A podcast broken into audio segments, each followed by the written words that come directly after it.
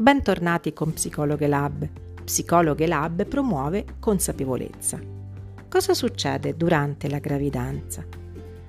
La donna subisce una serie di nuove identificazioni, dapprima con sua madre, poi col bambino che tiene in grembo. Così come accadde per l'adolescenza, la donna rielabora e rivive i vissuti e i conflitti relativamente alle immagini genitoriali interiorizzate durante il suo sviluppo. Le capacità empatiche della donna durante la gravidanza e il puerperio deriverebbero proprio dalla naturale regressione psicologica e fisiologica che ha come scopo l'immedesimazione della donna col bambino e i suoi bisogni.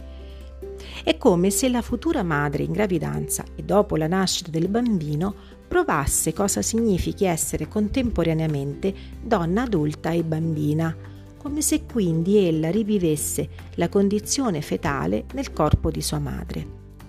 L'istinto di riproduzione è infatti un istinto di ritrovamento. Non ci si riproduce solo come atto fisico in sé, ma si ripropongono sulla scena antichi personaggi del passato, tra cui il protagonista principale è il bambino, che funge da collante con il passato stesso e portando con sé la promessa di ritrovare ciò che si era perduto.